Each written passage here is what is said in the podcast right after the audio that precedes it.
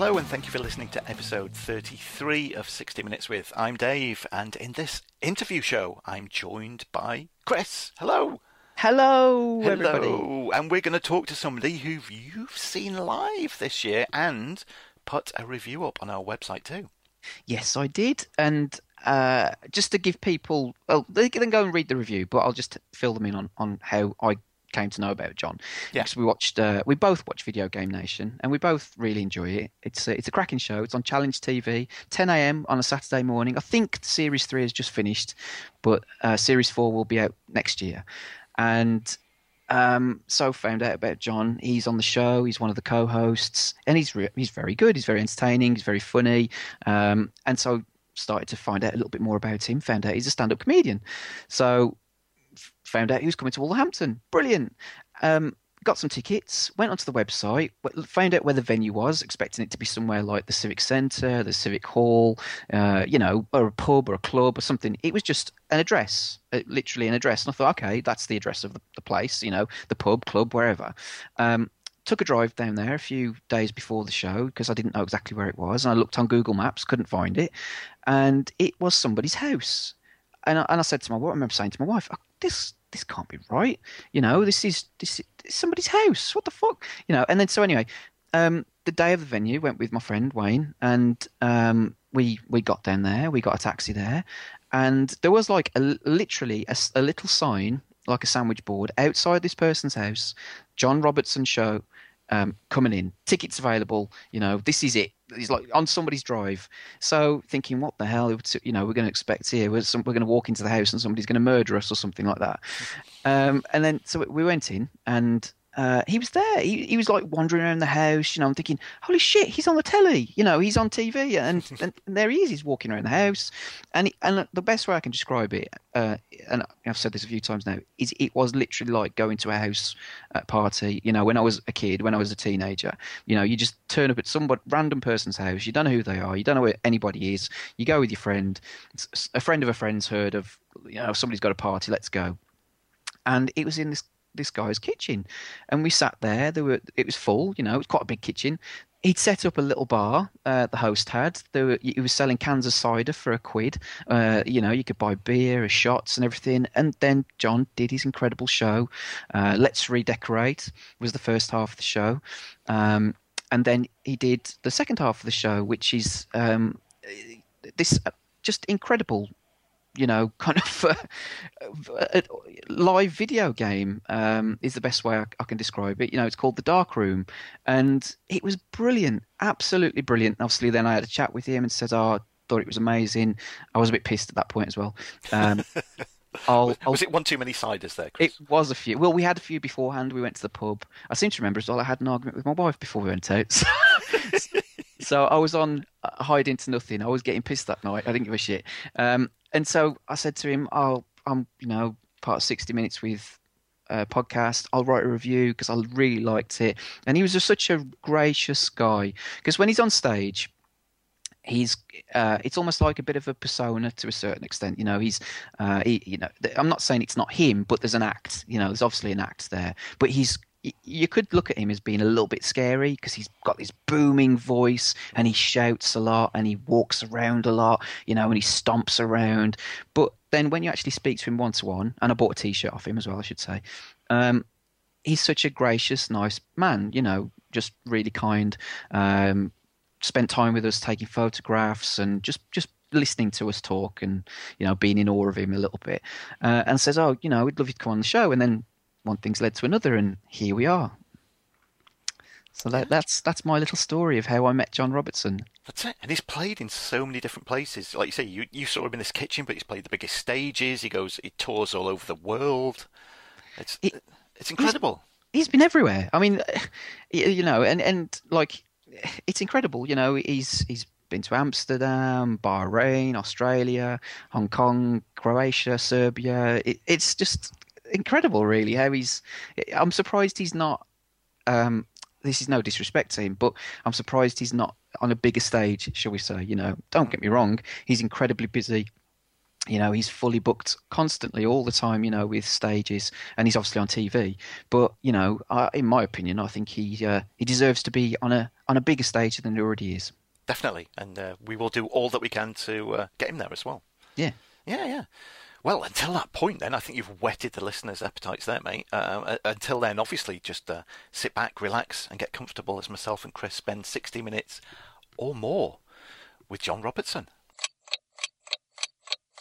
Hello, lads. Hey. Hello. Hello. Just give me a second. I'll set up the nice microphone. No problem. Cool. Great, great. How are you? Oh, we're Very good. well. Yeah, yeah, we're good. Good. Just saying, just saying to Dave, um, I don't know, since, since like we found out that you were coming on about a week ago, I've been dead nervous. I don't know why. Good. let, let the fear flow through you, boy. Um, give me a minute. Ah, here we go. What do we? Oh, okay, let's just see if that works. And then I'll get the headphones in and all that. Give me a sec. Yep. Oh. Oh, it's gone quiet. Hang on. Oh, Give- oh, oh, now it sounds clear. Yeah, give, give us a second there, lads. Ah, yeah, there we are. That's a nice mic. That's wow, it. that is a good mic. That- Wow. That's a very good one. That sounds sexy. Good, good, good, good. Uh, hang on. Shit, now I can't hear you. Uh-huh. oh, there we go. All right, done. Okay, so what to do? What to do? Where do we go? Thank, well, thanks yeah, for where do we joining go us. Now? Let me uh, let me tell the kids I'm leaving Facebook. Oh no, good, good. Uh, that's done. Nothing. No instant messaging programs up. Nothing of any any concern or value. All right, great. Thanks, John. Thanks for thanks for spending some time with us this evening. No trouble, no Yeah, trouble. I, I'm not. you. I'm nowhere near you. I'm, if anything, if anything, I'm spending time alone with extra noise. Is that it? Are, are we in a safe zone? Are we okay? Oh, I don't know if we're in a safe zone. I don't like the idea of us being in a safe zone. No, this this is not this is not some safe space in which people shouldn't feel maligned. Um, Should you at least give us a safe word, just in case? uh, well, the the problem is that they're really easy to ignore. Um, like you, you probably shouldn't ignore them, but it, it it's interesting. Like when someone negotiates for a safe word, it's one of those moments that's completely reasonable and also totally takes you out of what you're doing. like like I was going to I was going to tie up a girl once, and then she said to me, "Okay, but if I if I open my palm like three times in a row." You know, like in a in a sort of you know exploding motion. Uh, then then you know you must untie me because I was going to gag her, and I was like, oh well, now I don't feel like doing anything. now I'm like, oh no, she's going to do the weird hand thing, you know. Or- But then also you're like, oh, okay, so so what do I do? Do I do I push you until until that happens, and then and then, and then like I've I've never like when somebody has a sort of grabbing motion with their palm, I've never felt terrible about making it happen, but. You know what I mean? No, it, it sounds almost like a challenge right from the yeah, well, that's yeah. that's the thing, you know. It's like, oh, okay, so because surely the idea is to, well, we're, we're pushing limits and we're all having a, you know, a heady, engaging sensory experience. But if your hand's just going to explode like a sort of shit flesh firework, um, and that's how we know it's over, then okay, it. I don't know. th- This is the problem with aesthetics. Occasionally, talking, talking to somebody earlier about how I can't. I can't handle it when, like, during sex, someone puts on music. If the music has lyrics in it, I, I that really bothers me. I start, I pay a lot. I start paying a lot of attention to the lyrics. It's, it's not, not helpful. What would be the worst song that somebody could put on while you were having sex? Well, the worst one, uh, the worst one I think I heard uh, was a song by the folk singer Loudon Wainwright, uh, and it's called "I'm All Right." And and yeah, I mean it's it, it's a blues song. So he goes, "Woke up this morning, didn't feel that bad. Last night was definitely not one of the worst I've ever had." Like, and it, it, it all the li- all the lines are densely packed. And she didn't know the song, so she thought it was great, and I knew it, and it was a novelty single. So I was just like, oh man, you know. Um, but the uh, I, I'll tell you, the, the soundtrack to Kill Bill Volume One has seen me through many, a- many a really active evening. round about the time Green Hornet comes on, all those horns right there, and then, uh, and, that, and then that, that segues into the really long version of "Don't Let Me Be Misunderstood," which is what we're trying to do with sex anyway. That's fine. You don't then surely feel under pressure to keep up with the beat, do you? No, oh God, no, no. I, I the first time, the first time I slept with someone and uh, and music came on, I, I I accidentally fell into the beat, and that, the problem is, I think we both became aware of that, so that was a bit of a shame.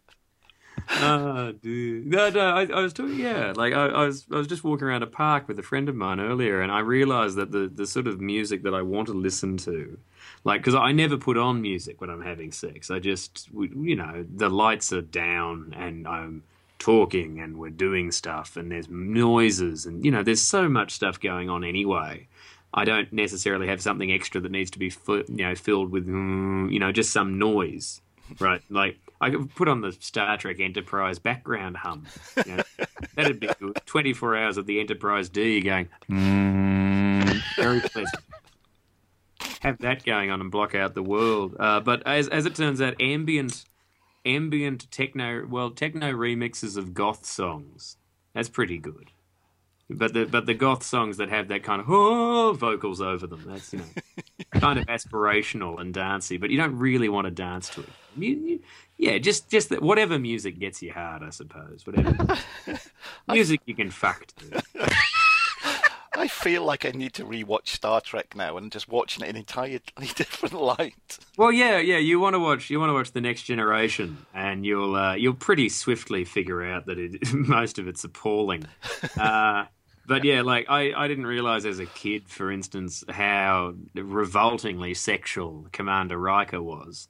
And he, because he always, he, he was of great charm to me because he couldn't act. That was the best thing about Jonathan Frakes was that he had this kind of, I'm, I'm, he, he could smirk and then he could look kind of smirky and amazed and then he could look a bit stern. And that's, uh, that, that was his full range. But we forgave him because he looked so much like my father. And of course, when you're a child, your parents have never performed any sexual act in your mind, uh, even if you know what sex is. They've never done it, and they never will. Uh, I, like so many of my generation, was I was immaculately conceived. They didn't even they don't know what it is. My mother hears the term moisture or wetness. It has no no hideous connotation for her, none whatsoever. She's dry as the Sahara and has been her whole life untouched in a nunnery now, where she should be. But Riker looked like my dad, so at no point did I notice. Uh, and I saw every episode when I was about you know about twelve, and I had I just had no idea that there are just episodes where it's like, oh, and here comes a new female alien, and he just looks her up and down like I'm going to eat you, and and then does like every time. This just I don't know. He he gave me he he gave me a hope that all all just okay. You know, you know when someone's movie star handsome, and then somebody's like TV star handsome. Mm-hmm. Riker is TV star. he, he's one of those people. It's it's like the guy from Castle who used to be on Firefly, Nathan Fillion. And you always see him, and you go, Jesus, you'd be, you know, imagine what you'd look like if you just weren't born like that. Imagine, mate you know, and also occasionally don't have a sweet roll with dinner. You know, he's all he's just a bit he's just a bit bigger and a bit less cut and a bit quirkier looking than Yeah. a conventional movie star, which is perfect. You know, that's great. That's an attainable kind of handsome. People love that, or seem to, in the case of Commander Riker. Is this Riker with beard or without? Though? Oh, with beard, with beard, with Uh, beard. The Riker, well, yeah, I mean the Riker when he when he doesn't have the beard, no, that that's a handsome gentleman. You know, you you look at him and you go, oh, that's that's a nice looking guy. The minute he has the beard, he has an engaging set of flaws, and then people like him. Like I've always, uh, I've just I've tried to describe how I look many many times, and the, uh, for a time I was rocking a look that I called fun size Oliver Reed. Cause, 'cause, you know, not, standing at a not entirely imposing five foot eight, I uh, I realised that my head shape is remarkably like Oliver Reed's, and the general aggression uh, that I exhibit quite often is quite similar uh, to Bill Sikes. And the fact that Oliver Reed as a child used to terrify me, because curiously enough, he also looks like my father. But if my father was angry all the fucking time, which he had to be, his wife was a nun, a dry Saharan nun. Very upset, sad, scabbing on the foreskin. Anyway, uh, he, yeah, uh, and uh, another time, so yeah, there was the, the fun size Oliver Reed, and then I at one point described myself as looking like someone who women liked because I I'd let you eat a pie.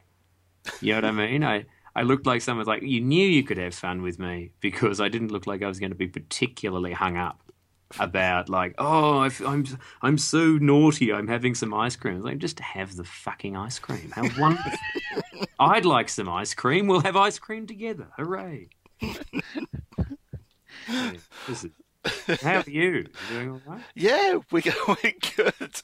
it would be, it would be usually at this point in the call where we'd go, okay, you can, you know, you can say whatever you want and ah. anything we want to bring up and we'd go well we're not recording yet. It's all right. We can we can go on. But you know what? Fuck it. This is the start of the show and has oh, been good. for, for good. quite a while now.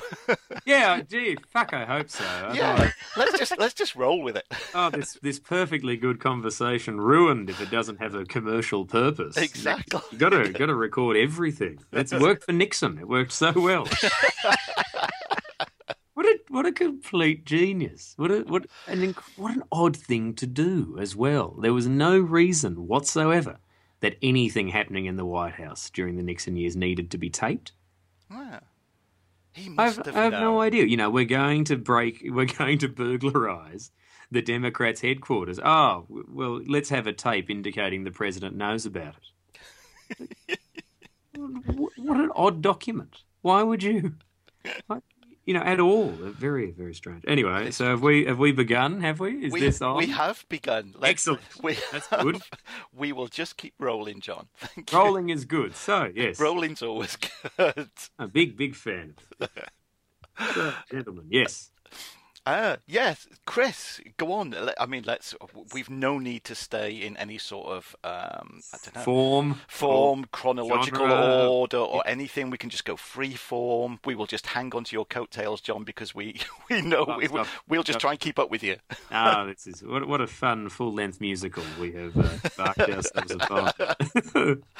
oh, gentlemen, When, gentlemen. when you were talking about um, you, you know, your parents never have sex. I was, Never. think, I was, I was drawn back to that time uh, as an adolescent, you know, as a child, when I happened to sort of like be rummaging around the uh, the drawers in my mum and dad's bedroom, and happened to come across some some magazines that I didn't quite Ooh. understand, oh, and really? and that, and that was a, a wake up call from childhood, thinking, what? These are in my dad's drawer. What's going on here? These are there's there's naked women. Is, There's- is is that all they were? Were they were they just nude? well, Or were they, what were they doing? They uh, they look quite happy. There was a Oh, that's good. So they were smiling and naked, but like were in they were they in a series of woodland scenes or uh, on a yes. boat or something? There was there was some um, so, so- some scenes where they were actually in the, the the greenery and the grass, and they're sort of like you know they're posing, you know the typical kind of flake advert type thing. But oh yeah, but but nude. But they got nude. their their Oh, bits hang was the when where was the flake? Was that somewhere in there? was a twirl. A twirl would be a lot more practical for your purpose. There's two of them for a start.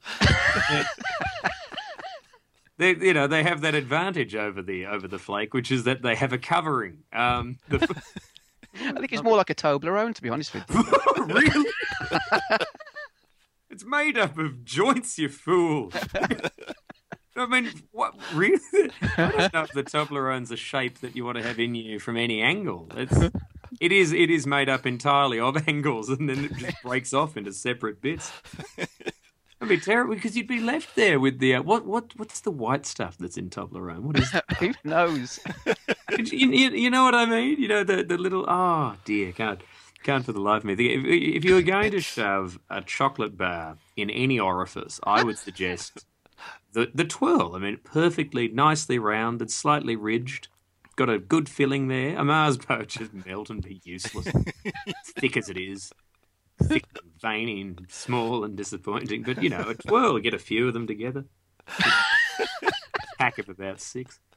Um, I did, I did watch. I did watch in the last in the last few days. I did in in a bit of downtime. I did happen upon a piece of pornographic material that uh, if the magazines confused you when you were a boy, you'd have been baffled by these moving pictures I saw, um, uh, which was two. It it promised it the, the video title promised me that two uh, gothic lesbians uh, would would fuck each other, you know, would have. and I, I thought, how tremendous! And I, I put it on, and they looked. It, it, was a great piece of you know footage because it looked it looked authentic, with the exception of the fact that camera work was happening and it was shot in HD. And but they they'd put on they'd put on a bit of like goth dance music in the background, hadn't been overdubbed, and I thought that, that was great. And the girls looked remarkably like they'd just come back from clubbing, which was wonderful. But there was this one detail which just took me out of it entirely, and I just looked on in amazement for about 45 seconds, which was the moment where I realized, well, hang on, wait, that's not, that's not a dildo. That's not a, any sex toy I recognize. Rather long, thin, candy striped object that, she, and it's two sticks of rock it's two sticks of fucking Blackpool rock. And you go, oh, the fucking English. You don't just trick you bastards. Any chance. Any chance to get a bit of picture postcard nonsense in. Oh, right. And and then what happens is one girl one girl uses it on the other and then puts it in her mouth and says something like, "Oh, it tastes better," you know, and they both giggle and they're like, "Oh, that, that's charming." They're so clearly in love, and also, "Oh God, throw it out." you know, I, I know, I, I remember that move from when I was younger. I met a, you know, I met a girl. Uh, yeah, I, I was I was very lucky. I was seventeen. I had one night stand with a woman who was all of twenty two, and so enticingly and cosmically older. And uh, we met up at a party once, and I had a, I had a lollipop, and she took my lollipop and put it in her mouth, and then gave it back to me and I was not a smooth character uh, because I went, "Oh, now it tastes of you," and she went, "Well, you didn't complain the first time," and I, I had to agree that she was completely right. this this crap attempt at rebellion I had, and it's like, no, that's a good line. It was very, that was the same. Yeah, yeah, oh yeah, yeah. That was the same party where, oh god, I met this I met this woman who I I met her. Uh, we were talking for a moment, and I I thought, well, what a what a lovely looking person. And then she spoke to me at considerable length. And you notice how I just said it was a moment, and then she clearly spoke at considerable length. It was a really long moment. Uh, I, I, just hated what she was saying, and I just thought, oh, what a terrible, terrible woman. And then uh, out the back of this, because this was a sort of weird uh, nerd party. They had a slave auction. That's that was it, it. really took a turn. That party it was good. uh, and two friends of mine, I had just I had just stayed awake for forty eight hours uh, to see if I could. So my my sense of patience with people was pretty limited at the time, and I just remember that the slave auction was happening, and I thought that that seemed a little bit weird. So I went back inside, and then I came back out, and I discovered that my friends Alistair and Liam had purchased this girl. And because we were such cloistered middle class shits, I mean, Liam would have happily, you know, called himself a bohemian and an ass. He used to wear a sash. Used to walk around in a sash. Wonder why people were hitting him. Uh, they bought this girl. They bought the service of this girl who would come and clean Alistair's house and then Liam's house, uh, wearing a French maid's outfit. And I and this I think this was considered to be a great bargain. And I was I was quite perplexed by this because I was like, "Do you get to sleep with her?" It's like, "What?" You know, it just seemed like a completely unnecessary bit of a turn on and nothing. And also, Liam lived with his mother. It was clearly it was clearly unfair. I mean, he lived in a you know semi-detached two-bedroom house. Alistair lived in a fucking mansion. You know, I mean, did, did the girl have any idea how long she'd be at Alistair's house? Anyway, all this went on, and whilst I was debating this, the woman that I'd met at the start of the party came up to me. And I found out that she'd come up to me because uh, totally blindsided me. I just heard the I just heard a woman scream at me, which was "Why didn't you bid on me?" And then her fist connected with my face and uh, fell to the ground great evening. And later on, later on, because I, I felt so I felt so much like I had somehow let this person down, and I I had no idea, like I'd done nothing. I, I went over to apologise to her, and wouldn't you know, at that point, 52 hours awake, nope, I fell asleep. I fell asleep. I, I woke up in her boobs. I don't know. I do know I wasn't there long. I know that. And I, I know the thing that woke me was her almost carry on like exclamation of, Oh, mother! like that. That was, that was too much. Too much. I have this feeling, John, that you've been to some rather good pies over the years. Oh, I don't know. I think I think I've been to the kind of parties where everybody gets so bored that they go, "Oh, let's all go out the back," and "Oh, should we all sleep with each other?" No, I think an unnecessary trading system would be quite helpful right about now. Oh, good, good. You know, because it wasn't like anyone was being paraded and like showing off their physical attributes or anything. It was all weirdly chaste and nerdy. You know, it's like I did. I once a year later, a year later, I went to a party, and I I don't know I, I, I don't know if all the people involved are still going to these parties. Uh, but this one was good. This this was a party that we, while it wasn't technically an S and M party, it was S and M themed, right? And that that hyphen and themed just uh, I, you know it's made me and my girlfriend be like, oh right, and and we went down there and I Oh man. Oh yeah, no, yeah, no. I, I remember. I remember. Yeah, yeah. I put the collar on that day. yeah, no, I, I recall.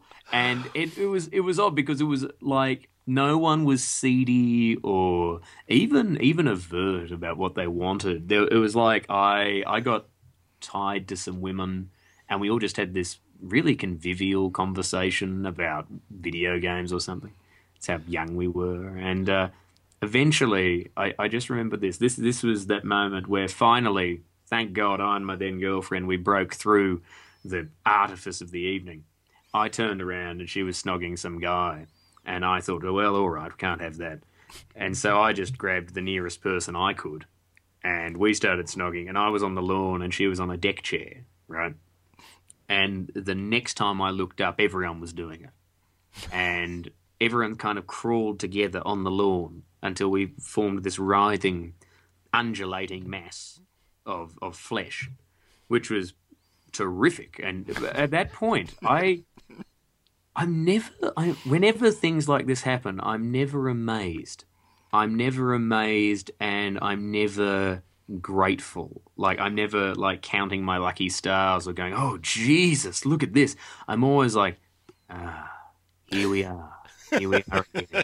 And and that was a lot of fun. Like, um, like I, I, there was a particularly beautiful head of hair next to me, and I stroked it, and a guy called Tim turned around, which was an unexpected development. And he and I both found that funny. Is that moment of just going, well, well, as it turns out, neither of us are bi.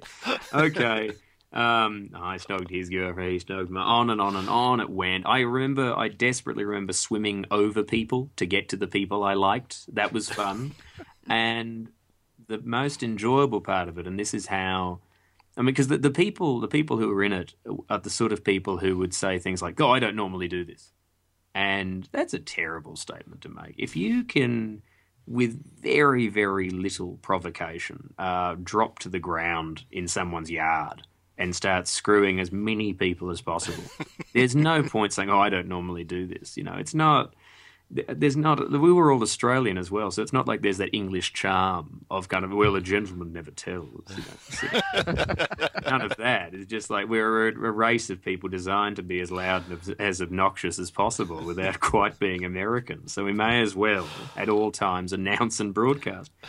And the best thing that happened during all of it was we we did a head count of who was there and we figured out that everyone at the party was present and correct in this great orgy.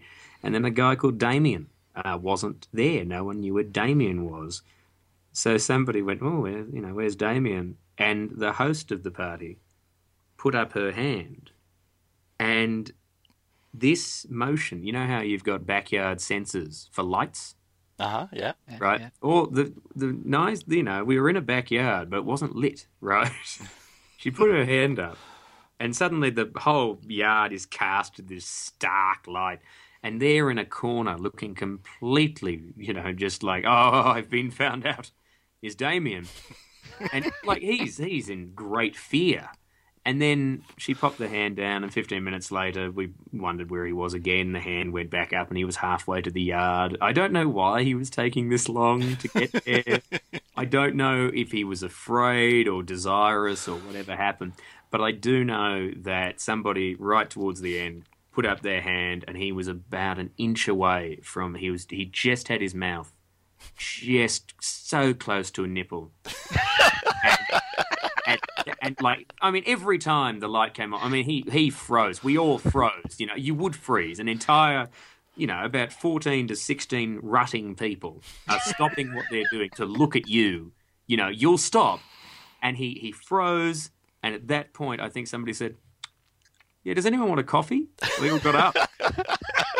we all we all had a coffee. He had a he had a terrible night. That poor guy. I don't know why that happened. Have you got any party memories that have like uh, disturbed you or uh, scared you? Um. Yeah. Yeah. I I distinctly remember. Uh, I went to I went the first time. Yeah, the first time I went to a science fiction convention, and so this isn't this isn't a science fiction convention held at an expo center or anything. You know, it's not held at a great big thing, and then afterwards people repair to their own hotels and all this. There's a the odd odd kind of um, moderately publicised hypersexuality that accompanies some some of these in the UK. Uh, I went to, I went to one Comic Con in London uh, this year, and afterwards I was hanging out in one of the hotels, and I was just watching. Uh, it was, it was odd, you know, like because there are all these rumors of, and then these people go upstairs and they have an orgy, and like, well, you know, the thing is, some of that will be a rumor, some of it won't be, and all of it is just as uninteresting as the rest, you know. It's like these things are really only interesting if you're in them. Otherwise, they're just noisy and a bit gross, you know. and I went to this. Uh, uh, yeah, yeah, yeah, yeah. yeah. Oh, yeah, it was. It was. I, it was the first time I went to a sci-fi convention. It was five days in a hotel uh, with people, and you know, discussing sci-fi literature and having an all-night screenings room of watching things. It was great.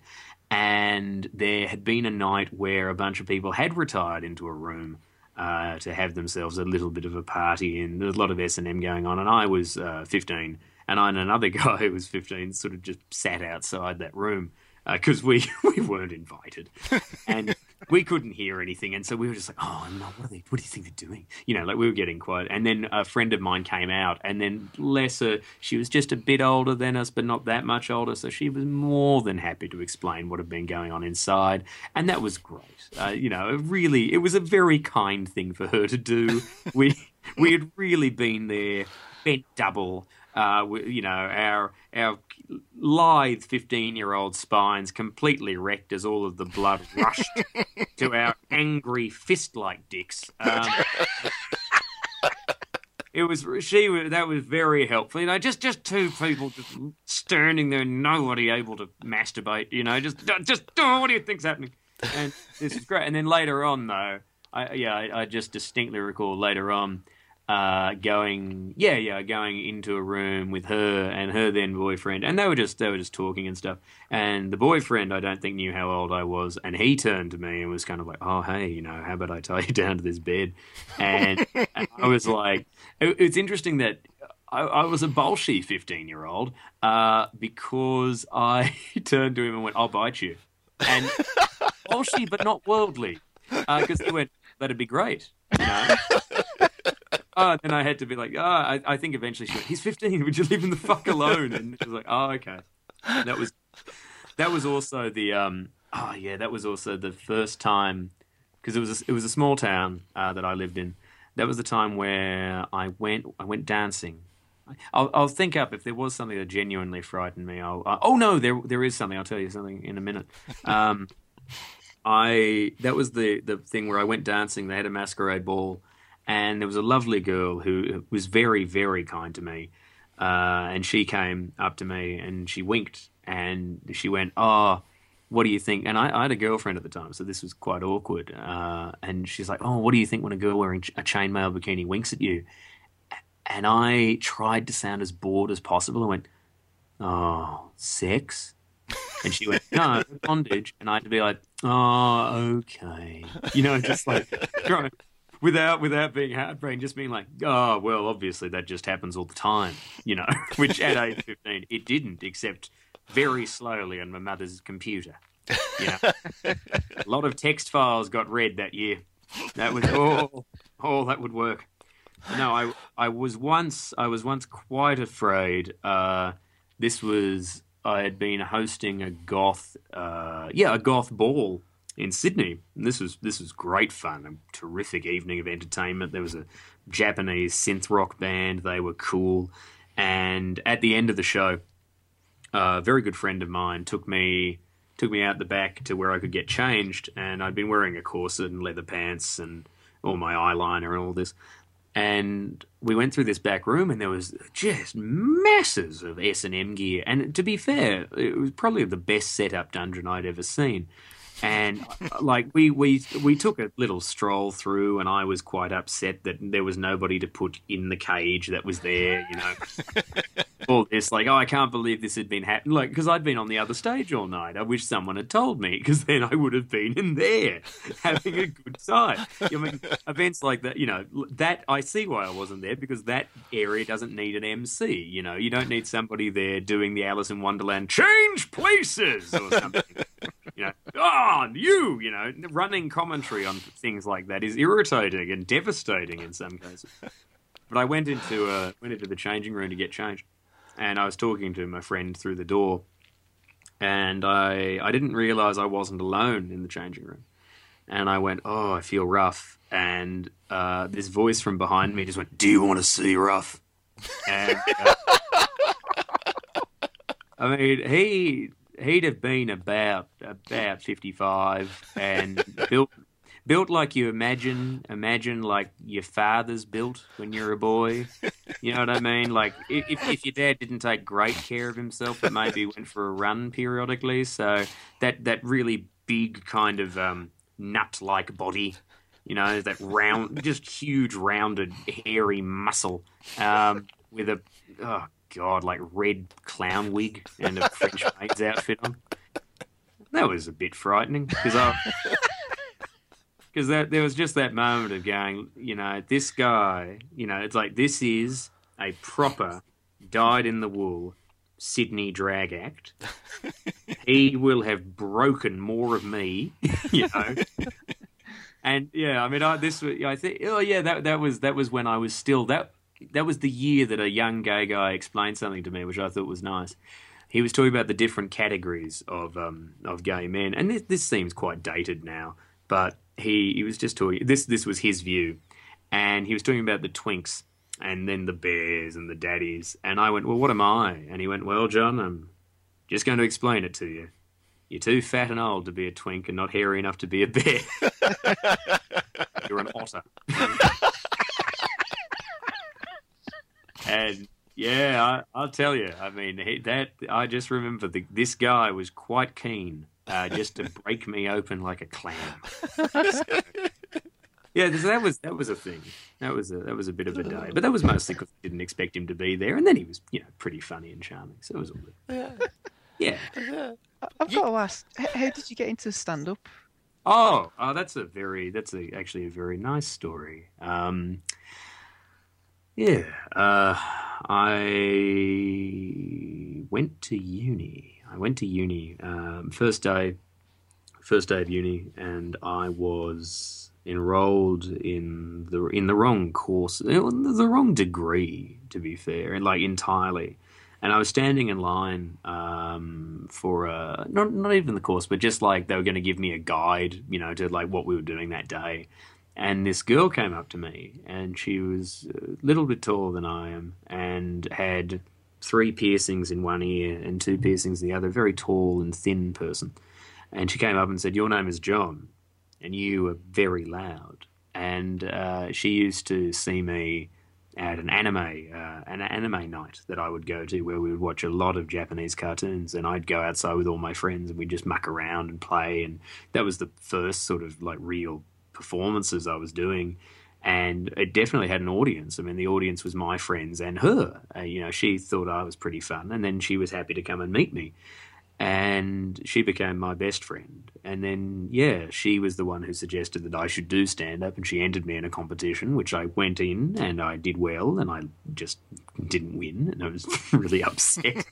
and then I went and I did. Uh, did the yeah I, I, I, we went to a play and a woman who ran a club had seen me and it, really I should have paid more attention to stuff like this happening earlier in my career uh, where I was like oh if you get on stage people see you and then that means that they talk about you and that means that you can get more work you know or less work depending on what they thought um, yeah, and this girl, woman came up and said, "Oh, you're funny. You should be at my club." So I went and I did her club, and I just died on my ass.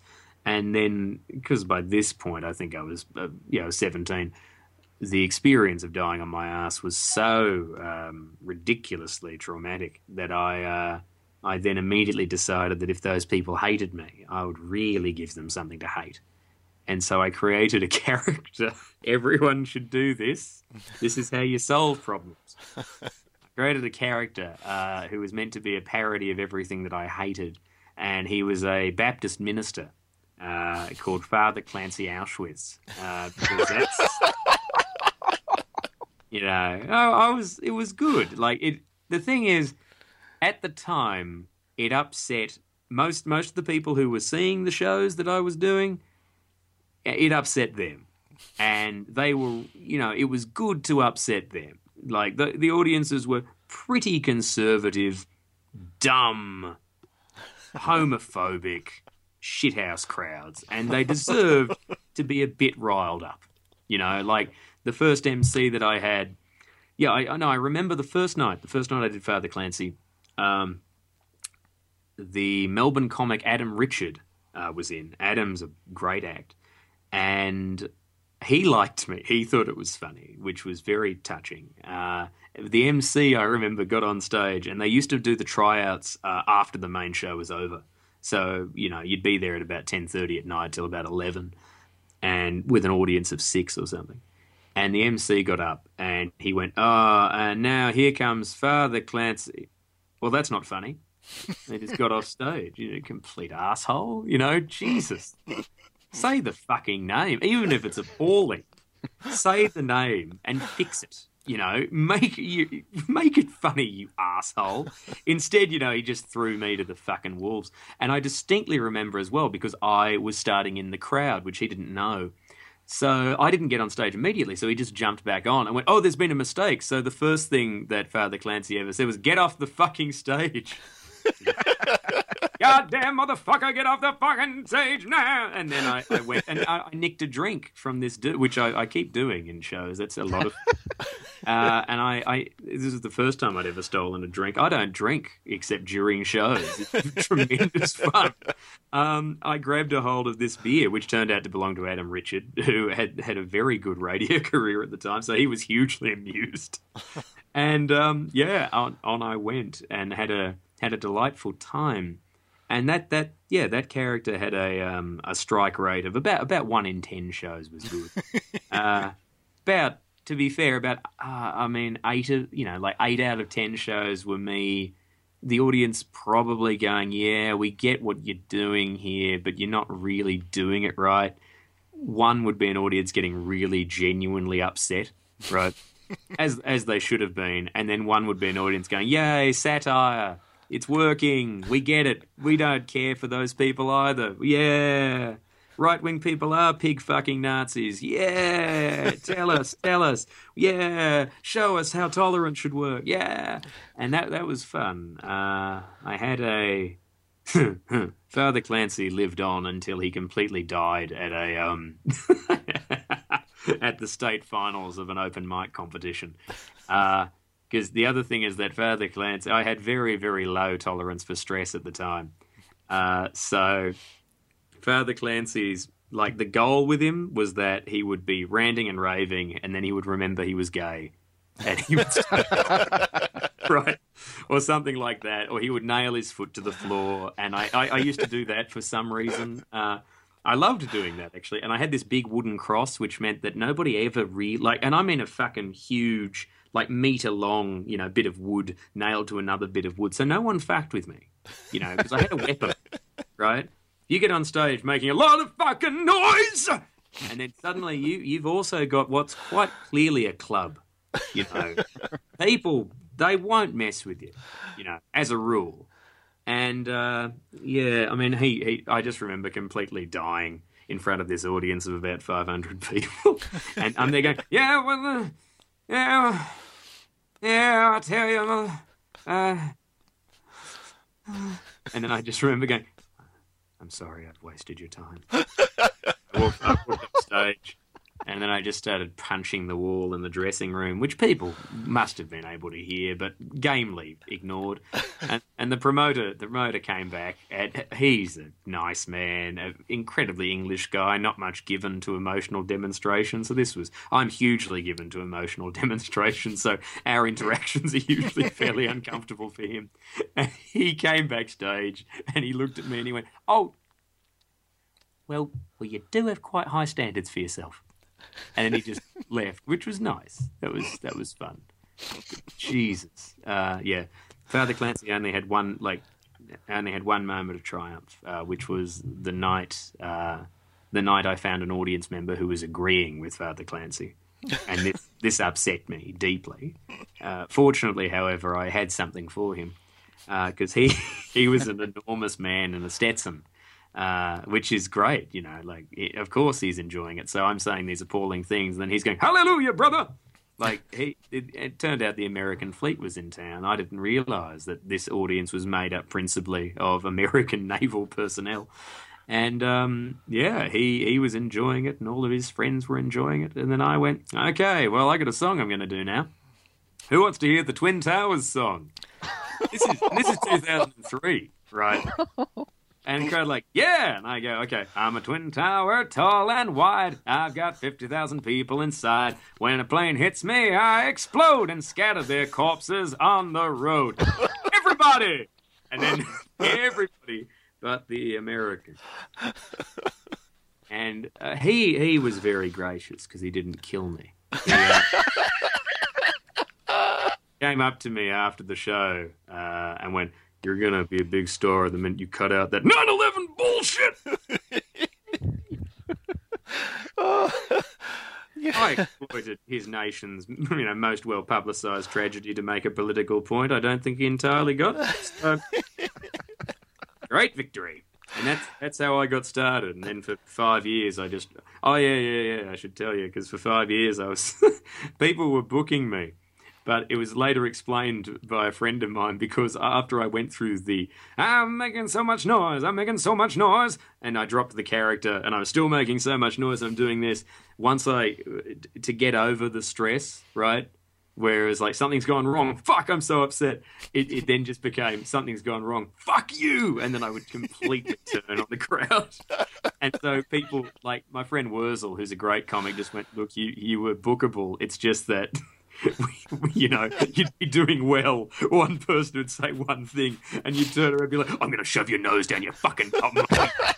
Everyone's going to die. Each and oh, you, I'll fucking burn your faces off, you little rat bastards." I was really cute at the time too, so I don't, I don't know why the crowd didn't think it was funny. Was fucking adorable. This, like, I was in my proper twink phase at the time. They should have been applauding. But how will you have the energy after you've been so frantically sodomized? They should have said.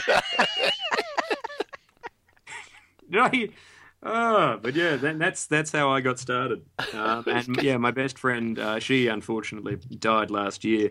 So um, yeah, I did a show in tribute to her this year's Edinburgh, which was really nice. But yeah, it was um, yeah, it was interesting because I didn't realize I'd forgotten how much of an impact she had made on me right up until the point she died, and I went, oh, I should really quit. You know, I realized how much I was just doing it for her. Strange. Anyway, that took a turn. and is yep. that the, the Let's Redecorate show? That was Let's Redecorate. Yeah, yeah. That's um, yeah, just a just a little show about that and saying goodbye to somebody, which was uh, yeah, fun and interesting. And as as always, I found uh, found reason to slot in something about my sex life for whatever whatever reason. Um, but yeah, you know, well, you, it can't all be it can't all be crying, can it? You know, if you're going to, if you're going to weep, you may as well have a gag in. So something to do. I remember when I saw that because if you recall, uh, when I met you, it was in Yes. somebody's kitchen. Uh, Yes, and yes, yes. That was that was an amazing night. I mean, that's probably my, my- best night this year. It was just um, incredible, Thank and We had a um, great time. it was it was amazing. I was something like it was like I described it to somebody as like basically a house party where Yeah. somebody's telling jokes. You go around somebody's house, you don't even know who they are, you know, and you just sit down, you have a can of cider, and somebody's telling jokes. It was amazing. That was but- such fun. That was Paul Savage's house. Nice guy. Yeah, yeah, but th- that show, that, I mean, Let's Redecorate, you, you did it at the start, and then you did the dark room afterwards, which again we'll get onto later. That was amazing. But th- th- as with the some of, some of the best comedy, you know, obviously there's all the gags and everything else, but there was a sense of um, uh, pathos there. You know, there's, Yeah. there was a sense of uh, you know, kind of uh, almost like tragedy, like which is Mm. with some of the best comedy. You know, that's there, and you could see that. And as much as I was laughing, and you know, I really was, you know, busting a gut laughing. It was just there was a, a you could tell that obviously it was a personal story for you, and it meant a lot to you to, to tell that, you know, and, and, and act, perform that act if you like, or, or you know, do what, what you did. Well, it, it, the thing is, it, it really, it really, really did, and that's, I mean, it, I don't know. I mean, uh, my the first like stand up I did before I had that thing where you go, oh, I don't know, will whole audiences want to hear about this? And like audiences want to hear about anything as long as you just sell it to them, you know. Uh, was when I I used to talk about my father's suicide, and that became my party piece when I was a kid uh, for, for many many years uh, and I didn't. I never wanted what happened with her to become like that. Mm. And I mean, the nice thing is that it hasn't. And also, I mean, it's it's interesting. Like if you experience one tragedy when you're ten, and then you're you're involved uh, eighteen years later, right, with another one. You, it is it is incredibly different. There's no there's no need to address it constantly. There's just the need to go, all right, I'm going to produce the best piece of art I can. Mm. I'm going to do this for you. And yeah, I mean, we're not we're not completely done exploring that. There's much much to discuss and much to much to have. Uh, yeah, it just I remember my father's my father's death was much more. Um, I don't know. It was it was it was a lot more. It was a lot more fun to play with. It was a much more fun toy. Once um once I'd gotten over it, it was a much more fun toy to just you know just sort of tell people the hysterical stories about hangings, you know things like that. And Yeah. like I would get. Uh, there's a friend of mine, still a friend, who uh, would say to me, "Oh, I shouldn't be laughing." Oh, and I'm like, "That's that's. I think that's the response I've wanted." You know, Yeah. the length the length of my career. If I had to if I had to think of what, what it would be, it'd be people laughing at something truly appalling happening. you know, and but uh, yeah, yeah, and in, in that case, I don't know. That, that Let's Redecorate was interesting because it was that it was a what what's ha- what happens when you end up writing ethical black comedy. You know, like instead because pe- when people do dark comedy and they do that, you know, they go down this incredibly boring. Oh, pedophile, dead baby, rape joke. You know, it's it's all the same template. But they do that because they haven't felt anything. Yeah. You know, and the guys who are good at it, um, if- if I- you know what? I haven't even seen any of him, but Jerry Sadowitz, I keep being told, is good at it. From what I can tell, Jerry Sadowitz may be one of the more miserable people uh, alive, and alive is a very kind word for how he subsists. It seems, you know, he's a depressive. He's suffered hugely. He's a magician. All magicians have either suffered a great deal or should at all times. You know, like it's it's someone who's lived through the life of you know being the little twerp who sits there with the two rings trying to figure out how it works, and then you know trying to go out and make a career out of that. And so his his dark humor seems to come from you know misery, and that makes it powerful and good. You know, Brendan Burns can talk about anything he wants as long as the day lives. Because so help me, you know, the fact that Lemmy's dead. All right, Lemmy's only dead because Brendan lived about half of his life for him. you know, without ever picking up the bass guitar. So yes, Yeah, I don't know. I suppose he's some- yeah. Maybe jokes are funnier if you really mean them. Yeah. You know. You, you mentioned a few comedians there. I mean, when I saw you, you, you know, the likes of say Bill Hicks sprang to mind, uh, Rik Mayall, Oh. you know, um, just you know the energy and and everything, and the enthusiasm. But then there's that, like you said, the sort of darkness there a little bit, and the the sharp sort of like c- comments. But Yeah. Who who who are your influences? Who do you look up to, if anybody? Well, lots of lots of people. Uh, for someone who, do, I mean, I don't like stand up. I don't watch much stand up. Like if I'm if I'm on at a comedy night, I watch the guys who are on before me. Maybe not all of them. Uh, it, if someone's my friend, I watch them. If I got there early, I'll, I'll watch the show. But I, I don't really enjoy watching stand up comedy. It's not of great interest to me. Of great interest to me is getting on the stage and hurting people. Uh, that that's a lot of fun. I like to do that. Uh, I like to I like to do that, and I like to be seen to be doing that. And you know that's a lot. That's a great thing to do. If you don't have to think about it, you just go do it. Great. Uh, but I, I have really dug. I really like. Well, Brendan Burns is a genius. I love watching him. We do a fair bit of work together. He's always always fun to watch. Whatever. I've never seen anybody sell material like Brendan does. And I don't mean like here he is eking every single last iota of a laugh out of a facial expression or really ringing a phrase or, you know, taking a taking a two syllable word and drawing it out hysterically. I just mean that Brendan Brendan seems to be able to cohesively write a paragraph and then deliver that paragraph completely fresh every time to the point that I still believe he hasn't said that one before. You know, that's lovely to watch. And it's such a huge turnover of material and all of it fun and interesting. So that's cool. I like him a lot. I like I like Rik Mayall. Uh, Bill Hicks. I never. I, st- I deliberately stayed away from Bill Hicks because everybody told me that I would really like him Right. and, and I was like, it wasn't like a case of anhedonia or anything. Like, oh no, pleasure, I can't have any of that. it was, it was me going, well, I don't, want to be influenced by that. You know, I really liked Spike Milligan. He was cool, uh, very, very, very. Ooh, hello, folks. Hello, folks. I really liked him. I keep, I keep waiting to like because there's there's a Spike Milligan quote that no one uses. I don't think anyone's even said it out loud aside from him into a microphone, maybe during an audiobook, which is that I was very, very taken that in one of his war memoirs, while he's on leave, he the word yeah the phrase knee trembler gets used a lot, and I I had to find out what that was because I first had the book when I was a kid, and I, I thought that it was some weird Goonian invention. You know, you went outside, some sort of jelly-based apparatus or something. And, oh no, the terrible knee trembler! Oh, oh, what is this? And eventually, eventually, I found out. Oh, you know, it's, how wonderful to think that the slang of the military was that inventive at the time. Exactly. My dad gave me those books to read when I was a Yeah. kid. it's like he brought me up on Spike Milligan. He's so Oh, good. it's great. Yeah. It's so cool. But there, there's the one where he's having he's having the knee trembler, and a um, a sergeant.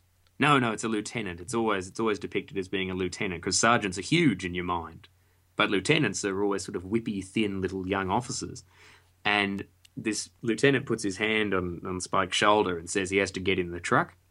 And so Milligan just he goes, I wheeled around, grabbed him by the throat, and said, "Do you want to fucking die?" And I, I've been waiting for years for the opportunity to wheel around and grab somebody by the throat and say, Do you want to fucking die? Because they won't understand that it's a huge, hugely nerdy comic reference. They'll just be terrified. Extra value in that. Uh, so, so, no, I lo- uh, Spike Milligan's wonderful. Oh, I, wrote, I wrote to him. I wrote to him when he was still alive, and he wrote back, which was very kind. Oh wow. Yeah, yeah. I sent him a sketch and he returned it, which is good. Um, yeah, um, yeah. He, he returned it saying, "I'm giving you back this copy of the sketch in case it is the only copy you have," which wonderfully, wonderfully polite, very kind man. And his brother, his brother Desmond, was very nice as well. Desmond sent me a letter typed on his uh, typed on his typewriter uh, because I, I wrote to I sent the address to. It turned out to be Desmond's house, and then Desmond forwarded it to Spike, which is very kind, really great. Oh yeah. Yeah, so he absolutely in there number one. I liked I liked the Pythons. I liked Billy Connolly. Uh, we never, yeah, Billy Connolly. I just I mostly remember he was a noise, like when I was a kid. We'd put on, you know, like you'd see him on the television, and you'd hear going,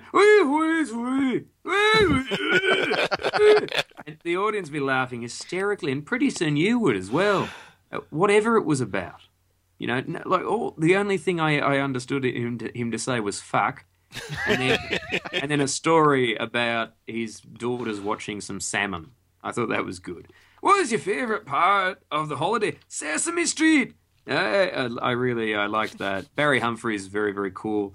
Don Rickles uh, is is fun to watch. Um, my man Don Smith in Perth, Western Australia, taught me everything I know about clowning, and uh, I, I mentioned this to him, and he uh, he consistently denies it because I don't think he wishes to claim responsibility for my work, which is nice. Very very un-ISIS of him. Chris, Chris said he saw you in somebody's kitchen as well. You don't play Yes. like traditional places, do you, John? It's like how No. how do you sort out where your tour goes then? Well, it. Oh, look, man. Sometimes I. I mean, it. It. I. I, I almost want to say to you, oh, look, man. We just take whatever comes. You know, kind of hand to mouth, thumb out on the road, knapsack in hand. You know. Oh, cool. Thanks for this lift, Mister. Yeah, take me to the next town. Um, there's no plan. Never really any plan at all. It's just. Um, it's just me looking around and going, well, this seems like a good idea. Like the uh, the kitchen show, me and Brendan had gone down there and did a live podcast of the wrestling uh, down there some months before, and so that was that. And look, it's just it's just odd what comes up. Like this time, yeah, like it's be, you know be January in a minute.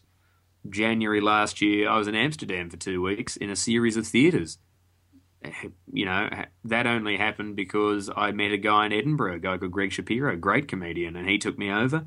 I was just in Greece, no idea. I don't know. I don't. I don't plan it out, uh, except maybe around February. I normally go, oh, I should book that big theatre in London I like, and I go and play the Underbelly. But I, it's it's weird. It's like oh, we just did. If we were to go backwards, it's like we just did Darkroom at the Soho Theatre, um, which is London's best independent comedy venue. But I did a theatre in Greece uh, just before that. And between those two gigs, I was in Australia for a day for a radio audition.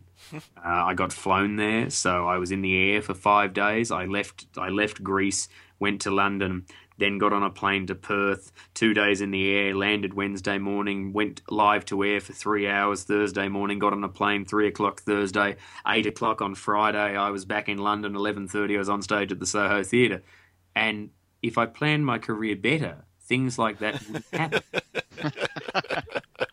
and I wouldn't still be jet lagged. I mean, the fact that I I deliberately for you boys because I knew when we were going to tape this, I have been completely nocturnal for like four days, and yesterday. Yesterday I went no no let's just let's just get it right because otherwise otherwise it'll just be me waking up right about now, which no good. Um, but yeah, like I was, let's see, I had a brief, uh, very, very brief pro wrestling career. I've performed in like Bratislava and bomb shelters. Uh, yeah, look, I just look around and I see what looks interesting and what looks like we're going to get. You know, what, what, what's my audience going to come to? You know, like if I go, if if I play a sci-fi convention, you know, it's like where, you know where are we going to be like i played at, at mcm london comic con i was in an enormous inflatable like dome that was cool that worked out really well you know it's like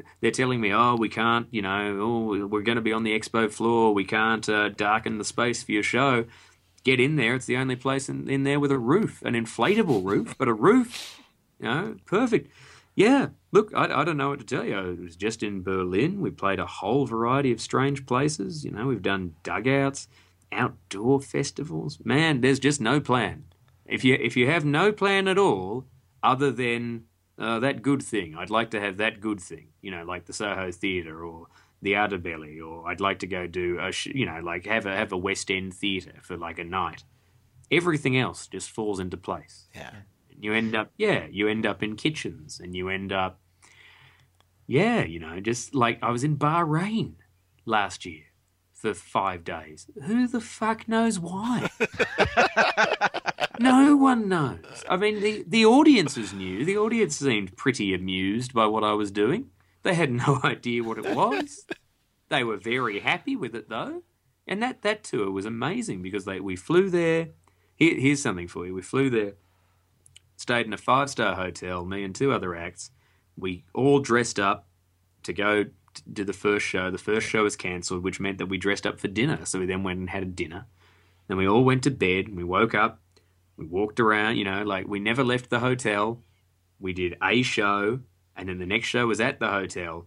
And my memories of Bahrain are mostly me and the comic Liam Malone getting lost, walking. like, because nobody walks in Bahrain, we were told. And we went out of the hotel and we took a left and we walked along a highway with nothing next to it. And then we walked until we arrived at a barbed wire fence. And a man holding an AK 47 very gently waved us over to him and told us to go for a walk down this path. And we went down this path. We walked past a, um, an enormous parasol and a plastic chair and a cat. Just in the, this weird magic realism moment as we, we walked through. And I thought we were going to be shot. And we walked until we reached another fence well, we got out, and as it turns out, once you've done that, you're a mere half an hour from the shopping malls of Bahrain. Went to Bahrain, and we saw a lot of, lot of very, very fat Arabic people eating McDonald's, and we saw a lot of yeah, just American shit everywhere. It was hugely disappointing. We went back to the hotel. We did the gig. A month later, my friend Martin Moore went there along with Brendan can't know, don't know who else went with them. As it turns out, if you go left out of the hotel car park, you walk into the desert, and there's the man with the machine gun, and then the shopping mall. If you turn right, there's the Grand Mosque of Bahrain, one of the greater sights of the Middle East, just there, and a street market. I had no idea. Do your research. you mentioned uh, wrestling, and I, I can tell you, you've got some. You still got some moves because uh, oh. on vi- Video Game Nation, you did the special. It's probably about a year ago now, um, and you were in the ring and you were selling all your moves and everything. But um, I've still got your book, by the way, that you gave me for the. Oh, for which uh, uh, mysteries uh, I've, I've still got that. oh, you do? Uh, oh, yeah, that, course. That was a good heavy one. That was it a was. yeah. Um, I picked that. Oh yeah, yeah. I had I had been in a country town the night before, and I picked that up. Yeah, yeah, that's it. Yeah, uh, because uh, you gave out uh, well, not gifts as such, but uh, prizes for the people who took part in the Dark Room show. Yeah. Um, before we get on to Video Game Nation, because I've got to ask you about that, because that's Okay. how I f- that's how I first got to know about you was Oh. watching Video Game Nation, Oh, wow. um, and that's what kind of led me onto looking you up as, as a stand-up comedian. oh but- good. Um, just tell tell everybody about the Dark Room show. Um, Because that's kind of linked to Video Game Nation. It's obviously It about is. video well, games. Yeah, well, it was in. Yeah, it ended up in episode two of Video Game Nation. Uh, yeah, the Dark Room uh, is the world's only live action video game. Uh, it's I created it when yeah I, I was just doing a, a bunch of jokes one day about how terrible old text based adventures were. And people seemed to like these jokes. And then the next day, I was on stage at an anime convention in a 3,000 seat theatre. And it, the show was getting a little bit raucous because uh, this is Waicon, which is Perth's best anime convention, which is coming back uh, next year, uh, which is good. Uh, I loved that crowd, and they loved me, and we would get pretty, pretty raw with each other. Uh, they're, you know, about having about three thousand cosplayers heckle at once, just because they're excited and having fun, is, is a lot. And that was a, I mean, that was a good show. I think that was the one where uh, I made a Lion King reference, and out of 3,000 people, this one woman just said, I haven't seen The Lion King. 2,999 people booed her. but like, like, boo, boo. oh yeah, yeah, she'd been she'd been a bit chatty during the show as well. So this was their their revenge, uh, which is great. uh, yeah, and, because the show was getting a bit out of hand, I just started doing this this series of jokes about how crap text based adventures were, and this. Uh, the way the way it worked is that I'd be like, you know, you'd be in a room with a fascist Old Testament god, and they'd be like, you know, you are weak to find yourself in a dark room, and then uh, this immediately meant that the crowd the crowd rioted, and people just started going, "I escape." No, you can't escape. You're in a dark room.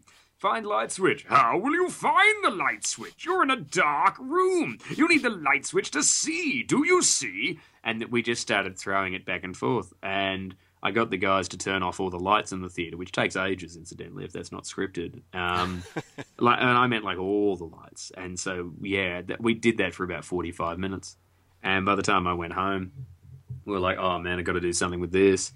Um, you know, uh, Bob Slayer, who's a good good act, was staying with us, and Bob was like, oh no, you really must do something. So I uh, uh, I made a YouTube series uh, where it was me as a floating head, and you could click on these options to escape. And I put it out there, and it immediately got some traction. And then it got some more traction. And then I went on tour to Singapore. And when I was in Singapore, that was when it really started going viral. So I added more to it. And In the end, we got about 4 million YouTube hits. And I ended up being featured somewhere on NPR and on a podcast, which was cool. And uh, yeah, Jhonen Vasquez, the creator of Invader Zim, was a big supporter. And it was really, really good fun. And then uh, my friend John Hayward, who uh, did yeah ended up programming the um, the game for me, just went, oh, you know, you should really do that as a live show. And it was like, okay, so we took it to Edinburgh. Uh, and it was odd because I was doing a late night show, which I was completely convinced was proper critic bait. You know, like it was going to be really great acclaim, and then there was just this other thing we were just going to be doing, and, and Darkroom totally took off. Like we didn't expect it to be a hit. And yeah, Brendan Kane, that's how I met Brendan properly. Uh, Deanne Smith kept coming. Hannibal Buress when he wasn't completely busy uh, outing Bill Cosby. Uh, he came down. Paul Provenza came down. Everybody came down. They all brought friends, and it was a great hit. And of course, the show that I thought was going to be critic bait, the late night show, completely died on its ass, and that's fine. Uh, you know, it's that moment of going, yeah, you know what? Don't ever plan anything. You know, yeah. so good. You know, when you when you don't plan things, things like this happen, and then. Yeah, Darkroom. Since then, we've been touring it, and it's been great. We've played, yeah, great places with it. Gone everywhere. We did a cinema in Bristol, sold that out, which was cool did a show in Manchester. We're about to take it to Leeds, I think. No, Nottingham.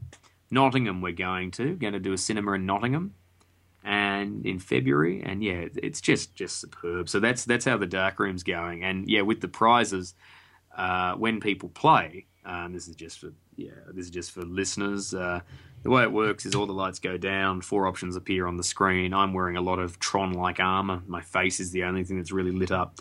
And I'm yelling at people in this voice. and uh, you've got four options, and if you pick to play, you pick one of the four options, you try to escape the dark room, and you keep picking options until you either succeed or you die. And if you die, then you will have a prize from the Table of Wonders, and the Table of Wonders is just complete shit. That and that's that's really fun to do. Like you got a second-hand book that I'd picked up from a charity shop. There was a when I when I did uh, the kids matinee of it, and I wish I'd filmed the kids matinee uh, that I did this year in Bedford. I deliberately uh, like I, have got a joke that I've I've done before, um, which I th- uh, it was something like um, Game of Thrones pop up edition. where you get a copy of Game of Thrones and then you fill it with like chicken blood so when you open the book, you know, all this blood drops out. you know, or if it's dried, then it's dried. In this case, I ripped off one of Barry Humphries' jokes because uh, it just seemed, uh, well, one, it was from Barry Humphries when he was a teenager. He wasn't using it. And also, also it was just a bit more age appropriate for the kiddies. Uh, we had, uh, oh yeah, I had a book, and then I just went, oh, I was reading this book when I felt sick. And then you open it, and it's got uh, what is that? Like salad dressing and you know bits of carrot and stuff.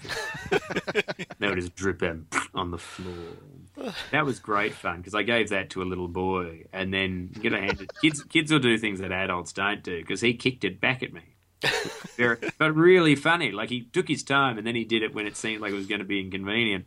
But I'm wearing colossal boots, so it just bounced off me. I just kicked it out. You know, His mum loved that, so that was that was fun. Uh, yeah, and that's that's the dark room. Uh, still touring, having a wonderful time. You're incredibly busy looking at your tour dates. I mean, Oh, you're pretty much booked up from January, January up until June, and Yeah. uh, I can see that you're in my neck of the woods in Birmingham um, later Oh, on, yes. And uh, Stourbridge, which isn't very far away from me either. So um, I'll definitely come out to one of those shows. oh, thank you. No, That'd be no. great. You, that sound you can hear is me. Is me looking it up. Oh, yeah. Alfred. Yay! Yeah. Where's Uh, Stourbridge? Oh yes. Oh, the fits of laughter. Yeah, that that guy, the guy who books that in March. Yeah, he's a nice man. I like him. Yeah. Very nice chap. Ah, yeah, great. Yeah, drop on in. Love to see you. awesome. Oh yeah, we'll have to go. We'll definitely both have to go, mate. Oh yeah, No, both come in. Come in. Yeah. Yay! I've got to ask. I know we we've Sorry. kept you for a little longer than an hour. I'm, never, I'm It's sorry, but it's fine. I started talking ten minutes before we began. it's fine. But Yep. Video Game Nation, this Yes. is this is where I first became aware of you and started to um, find out a bit more. As you do, a bit of cyber stalking. You think, oh, I like him. I'll find a bit more about him, and uh, and that's what led obviously onto the, the comedy shows. But how did Video Game Nation come about? It's I'm a huge fan of it, and I know that Dave, you are. You watch it as well, Yeah. um, and because it, it kind of it feels like it's it's aimed at me. Do you know what I mean? As It a is. Near enough forty year old man, Yep. um, I, I there's there's well respected journalists on there, uh, people who love video games, people who know what they're talking about. You know, obviously when you do your top fives, you, you refer to games that I've not even heard of, and um, and you know it's fun and it's entertaining, and I love the way that it features a particular game. You know, and then talks about the themes around it. But how did that come about for you?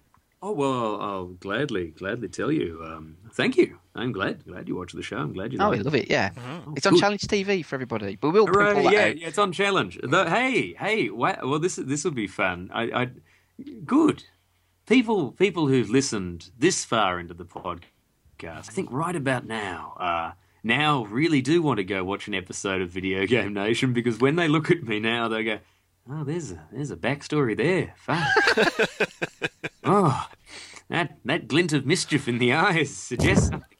Um, what what happened was uh, I answered a casting call for another show that that production company was making, and that show was called Console Yourself. And it was just a series of interviews with comedians talking about games, and they were very, very slick, very, very smart, because they'd pull you in and they'd film you for an hour, and they were able, at, you know, hav- having done that with about six to eight people, they were able to then uh, get a whole series out of it. Right, that hadn't occurred to me, but it, it was a, it was a bit of a blast to find that out. To be like, oh right, I mean, I mean, you know, every episode of this show off the back of this one day of filming. And I wrote to the then director. I went, oh, is there something that we could do? And so he went, "Oh well, why don't you come down and do Darkroom with our with our hosts?" And I did. And one of the hosts was a, was a pal of mine, Tom Deacon, and the other was very talented YouTuber Emily Hartridge. And oh, well, she actually she's broadcasting everywhere now. So sorry to limit you there, Emily. Um, we went down, and I yeah, you know, very very much like this. I talked a lot, I made a lot of noise. I screamed at them. I gave them a dark room T-shirt. I left, and then. Well, I just moved to the UK and I was pretty thrilled, you know, because I'd just gotten here and I was suddenly being on TV. So I wrote to the director again and went, Well, what happens now? And I was, at the time, I was making YouTube top fives. And so he went, Oh, well, do you want to come in and make some of those for us? And I did. And then as the show went on, there were a lot of scheduling concerns, uh, you know, and eventually uh, Tom's schedule was too busy, so he had to leave. And then Emily got busy as well, so they both had to go and the show got revamped under the director Adam Mason, who very good, very good director, excellent. Oh, I've, I, keep, I keep calling him the Stanley Kubrick of video games journalism, and he, he keeps pretending to find that complimentary. Uh, it, it it is. We you know we the only time we've ever had to do a retake is when I'm like. Okay, so Far Cry Three. Oh, fuck. Like, if I, can- yeah, only if, I- yeah, he he's great. He gets a lot out of us very fast. I, I really, li- I like working with him because, and he he likes me because I can turn up and do like three episodes in two hours, so that's fun. Um, but yeah, me and Dan Marr and Aoife, Aoife Wilson, uh, we we now work together on on the show, and yeah, that's that's how that's how we got into it. And yeah, it's interesting, like the the kind of teething um, episodes of the revamp where we haven't quite figured out what we're all doing. Uh, they're not they're not hugely watchable. But right about the time I start dyeing my hair, that's about the time the show gets good. That's that's my one. That's the that's that's the moment of Riker with the beard. You know, that's when, now we're getting somewhere. Right about the time that Worf starts wearing a silver sash, uh, that's when we're yeah, we're getting there. But yeah, I'm glad you I'm glad you liked the show. Thank yeah, you. it's awesome. And, Oh and, yeah. uh, high def, high five. That's Oh your- yeah, high def, high five. I love doing that. I really like. We get um, we get a lot of mail from people. Um, you know, people tweeting at us and people sending us messages on the Facebook page. And what's really charming is I get a like a lot of mums and dads. You know, like they like watching the show and they like they like doing the high def high five, and that's fun. You know, like um, I, I've had both sides of it. Like the kid who high def who high fives the TV when I come on, and then the family think that the kid's weird. But then I've also got the dad who high fives me, and then the kids think the dad's a dork. that's that's really really cool. Uh, so you know, it's it's a lot of fun. I, I was amazed. I was amazed when I when eventually like we got the median age of the viewer, and it turned out yeah the median age is like thirty five to forty. You know, uh, because I was when I was originally employed because they said oh it's going to go out at ten a.m. on a Saturday morning. I thought we were making a kids show, mm. right? So I carried on like we were making a kids show, but I carried on the way I would when we're making a kids show, which is I managed to sneak in a dick joke yeah. every single script. I had a I had an ongoing thing of saying Jeremy Clarkson's a racist. I managed to sneak that into about three episodes, and I started sneaking in for fun. Um, yeah, th- there's some nice, nice brutal stuff that's made it past the censor, um, and some nice sexual stuff that nobody knew, like. Um, like talking about how in Skyrim you'll travel uh, 3,000 miles for an enchanted root. And then I go, I did, I married her. Because root in Australia, it, it means fuck. right? So I, I really like that we managed to slot that in. That was fun. Um, also, oh, we we got we got one we got one um, one complaint um, from Ofcom uh, really early in the in the no no like yeah maybe about episode twenty or something uh, where they had me go down to shoutcast a uh, Call of Duty match. And because the other guy, who was a big northerner, who really knew what he was doing, uh, you know, he was doing all this, you know, oh, there comes, there comes here, Asterix on design, he's doing this one, you know, all this. I, I just applied color, so I'm just going, boom, ah! And then eventually I just went, look at the eyeballs ooze out of that boy's face. and, and that was judged to be too violent for that hour of the morning, which is cool. But the thing I, I think the thing I'm happiest with in the entire show, other than uh, other than just that it's it's great fun to do, and it's it's a nice excuse to you know bring out the brain that I've had you know reading old video game magazines for years. You know, like that.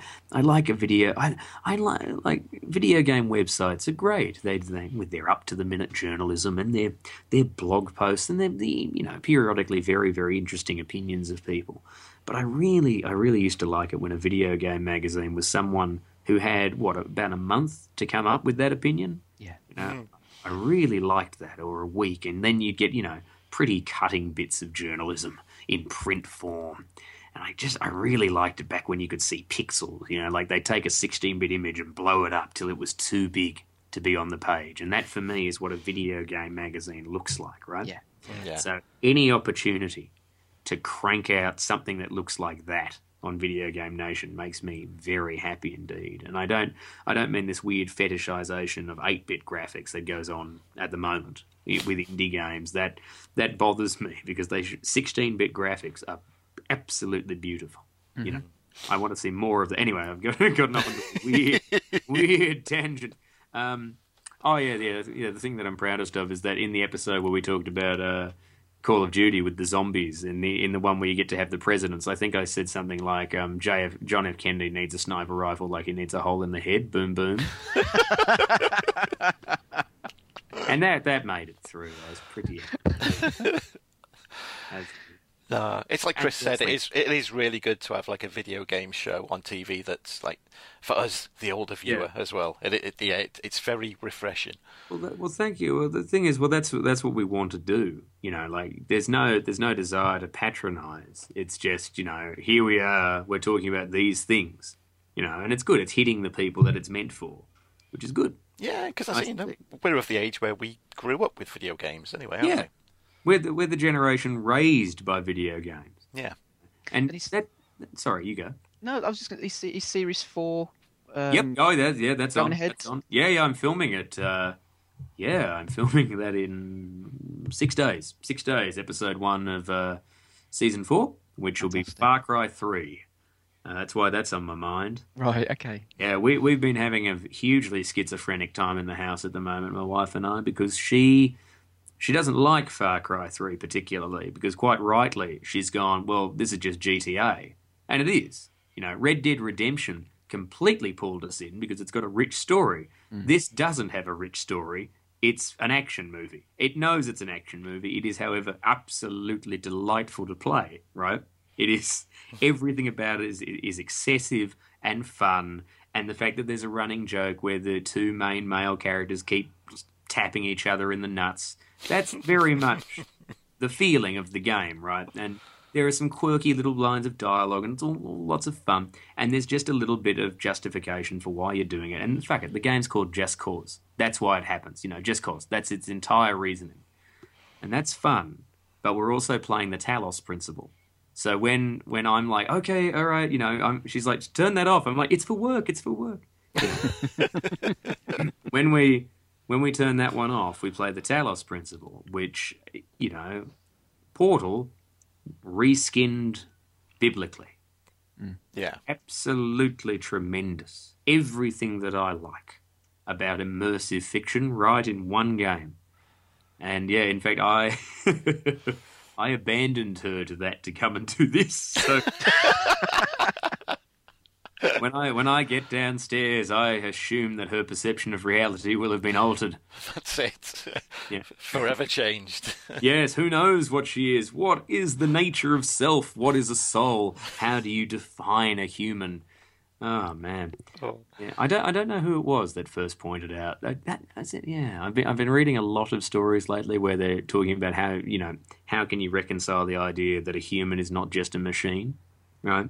Mm-hmm. And this this goes on, and no one no one really has an answer.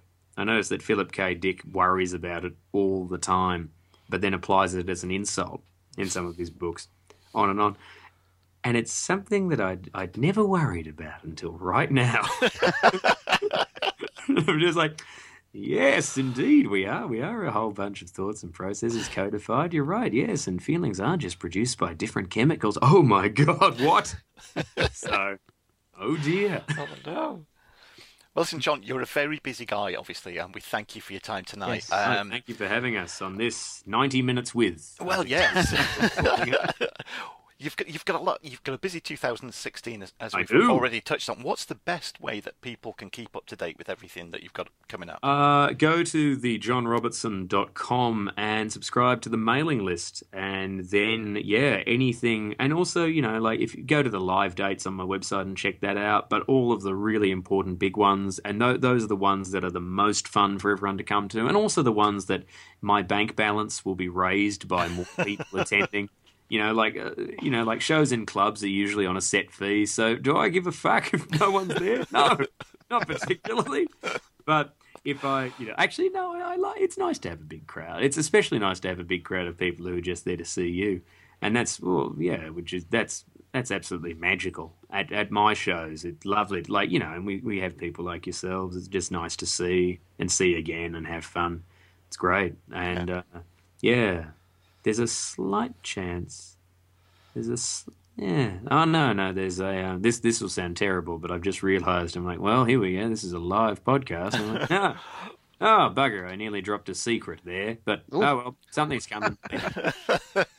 I'll let you know if it happens. Okay, keep keep us updated because we will. Ob- obviously, we'll we will promote everything that you do, John. Yes. of course we will. And much. yeah, this and has been a great pleasure. I'm glad we did this. yeah, oh, no, I've enjoyed it. And of course, uh, as me and Chris just touched on, we will definitely be coming and watching you live next year as well. Can't wait. It'll be good to see you. Yeah, Excellent. Well, I'll tell you what. we'll sing out when you're there. I'll know you on site anyway, but sing out while I'm on stage. And I'll plug the podcast. Oh, wow, Right. thank you. That'd be fun. Well, I may, I may as well. Not enough people do that. Like they, you, you, you see comedians at the moment in clubs.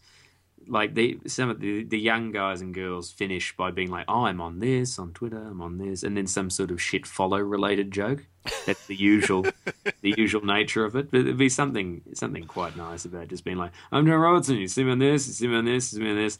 Uh, these boys down there. That's the 60 Minutes with podcast. You guys, you guys know what a podcast is? All right. Well, let me be here another five minutes explaining why radio's back, baby. That's brilliant. Thanks so much, John. Thank It's- you. Thank it's- you it's very been- much. You take care of yourself. You And you. too. Thank And, you, John. Year. You Happy New too. Year. All Take right. care. Yeah, bye. Bye bye. Chris, there you go. What was um, going to be 60 minutes, but you know, it's is no new thing to us. We kind of went a little bit over our time, and thankfully, John very kindly gave us more of his time because holy shit, wasn't that entertaining? I, I tell you what, I just um, it's a bit like a bit like his live show. It was just a bit of a whirlwind. Just the I had no idea what was going on at the start. I thought, you know, we we've been talking for ten minutes and we didn't really introduce ourselves, and and and it was just as people will have heard. oh my god! And then it was like. Sort of forty odd minutes in, near enough an hour. I was thinking we haven't even spoken about Video Game Nation or you know his his his different um, shows. Oh, wow, you know, but what a brilliant guy, you know, and and I think you know hopefully it came across that you know that you've got the a bit of everything there. Really, you've got the sort of the part of his act, you know, why he's such a funny comedian. You know, you've got the sort of like the the TV stuff, but you've also I, I you know having met him once before, you know, coming through his, his the tone of his voice, a nice guy, a genuinely nice guy, you know. yeah.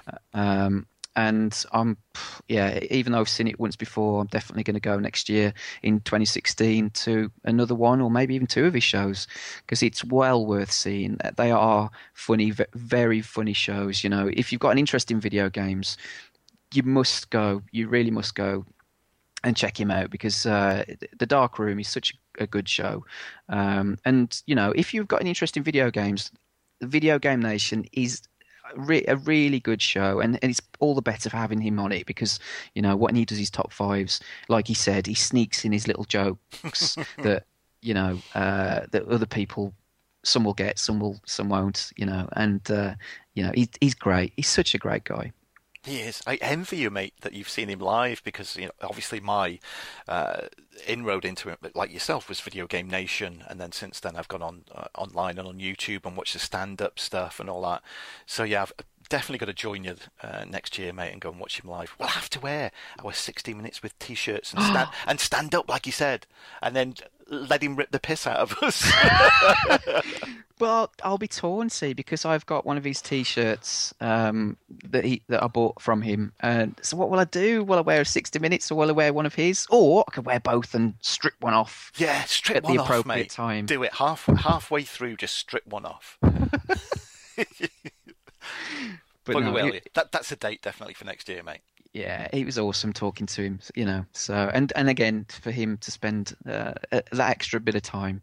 But to be fair, it's his fault really because he just went off on one at the start. Oh, I mean, I was literally crying with laughing.